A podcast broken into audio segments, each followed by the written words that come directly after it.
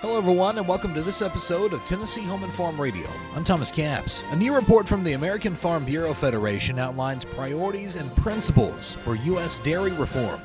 Chad Smith with American Farm Bureau has more on the recommendations. The Farm Bureau Dairy Working Group explored options for strengthening the dairy industry through the 2023 Farm Bill and modernizing the federal milk marketing order system. Danny Munch, an economist with the American Farm Bureau Federation, says the working group had two main tasks to focus on for establishing policy recommendations. The first was in direct response to Secretary Vilsack's call to get the industry in one room and discuss federal order issues. So the working group planned this conference, which led to a lot of different consensus items related to federal orders. Task number two, the group met frequently throughout the year and in person to review Farm Bill provisions and how AFBF policy can be improved as 2023 Farm Bill discussions ramp up. Munch talks about recommendations for improving the federal milk marketing order system. At the top of the list, the working group resoundingly supports a switch back to the higher of Class 1 base price formula, which is currently the average of Class 3 and 4 price plus 74 cents. Other priorities include increasing Class 1 differentials,